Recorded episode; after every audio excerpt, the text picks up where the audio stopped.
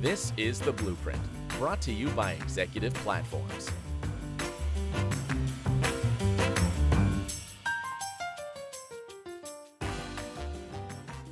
Hello again, everyone. You're listening to another episode of Executive Platform's Blueprint podcast series.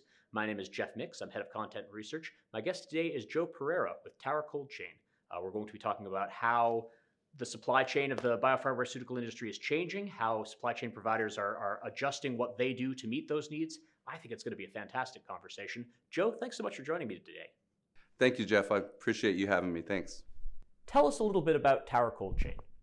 Uh, Tower Cold Chain uh, is we offer thermal insulated packaging, um, robust, reliable, reusable. We're very confident in the performance of our containers. Um, they're also sustainable.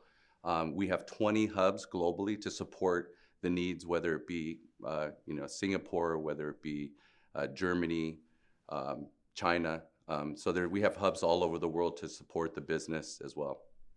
Joe, I know you've been having conversations on site with a, a, number of pharmaceutical executives and biopharmaceutical executives. What are some of the issues and challenges they're coming to you with? Sure, sure. Great question. Um, you know, one of the big challenges in the industry today is, first of all, is product availability, right? Especially with the supply chain issues of COVID. Um, the last few years, um, that's been a big thing. You know, manufacturing is backed up. There's a lot of different things happening. Um, that's one. Also, temperature excursions, right? There's a lot of, with the global uh, changes in the weather, um, there's a lot of uh, highs and lows that weren't expected where, you know, past uh, cold chain packaging systems have worked. Um, now they're not working anymore. So we're seeing a lot of temperature excursions in the industry as well. I'm always fascinated when a supply chain changes what it's doing to, to meet changing needs of its customers. And I can see in life sciences, you know, it's so important. Mm-hmm. Um, walk us through a little bit what exactly you're talking about when you say you've changed to, to meet those needs. Sure, sure. Yeah, as you mentioned, you know, temperature is very important to keep the integrity of these very valuable products being transported globally. So one of the things that Tower does is we test our our products very stringently uh, to a worst case scenario to basically give our, our clients the reassurance that the packaging is going to work, it's going to go for X amount of duration, and, and give uh, everyone peace of mind in that environment. Could you give us an example of what we're actually talking about when we're talking about these extremes that your packaging needs to meet? Uh, sure. Yeah. I mean, if it's you know dead winter and it's very very cold, you know our packaging will keep it stable so it doesn't get too cold, depending on what the requirements are for that particular drug, etc. If we have a two to eight temperature, for example, it's uh, two to eight degrees. They have to stay within that. So our packaging makes sure that it doesn't get too cold and then also doesn't get too hot to maintain the temperature, uh, the strict temperature of their requirements. When you're dealing with pharmaceutical companies, are you typically dealing with their supply chain executives, with their quality executives? Is it uh, a team? What does the working relationship look like as they figure out how to move their products around? Yeah, absolutely. That's another great question. Um, it's, it's, it really depends. I mean, it's, it's, it's all, all of the above. I mean, the stakeholders can definitely be the quality team, the supply chain people, especially with Towers products, because we're not just selling a product out there. We have very competitive lease programs, um, and there's a lot of uh, supply chain and operational advantages to what we do as well. What does getting started look like? Imagine that I'm a pharmaceutical executive who is aware, you know, we built this new facility and there are some hot summers and some cold winters, and what I thought was going to work based on my experience of running a facility in California doesn't quite work when I, I, built a facility in the middle of the country. How do I get up and running? What are realistic timelines? What are some things I should keep in mind?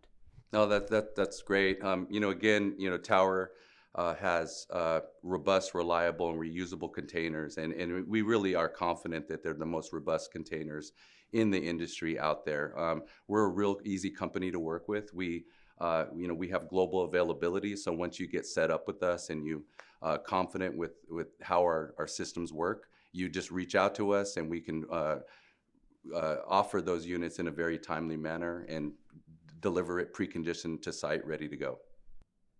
I can only imagine being a, a supply chain provider to life sciences and the pharmaceutical industry. It brings some unique challenges. Can you speak to that a little bit? Uh, sure. You know, Tower Cold Chain, we design uh, systems often to meet customer needs and feedback we get in the industry. We actually have a, a new a KT Evolution series, which is our 26 liter and our 57 liter containers that support four temperatures. Um, and uh, yeah, we're real excited about that one. Um, it, that's going to be available globally in about a month or two as well.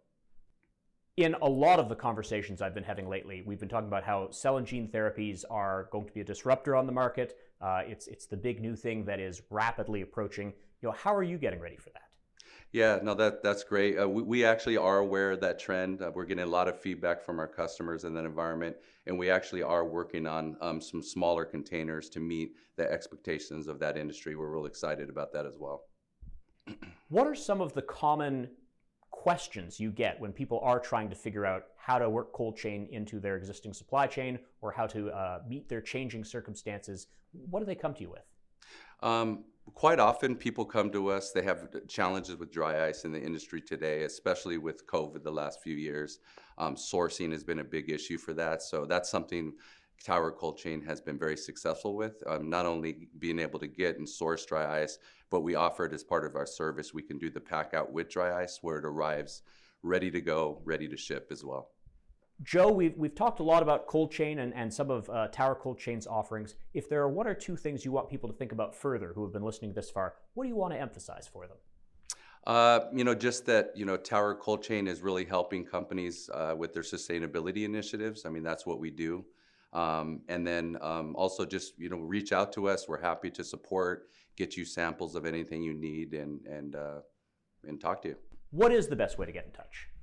Uh, you can get in touch with us at towercoldchain.com. Uh, you can place an order, you can request a demo. Um, so, yeah, we're excited. Uh, please reach out and we're happy to uh, contact you.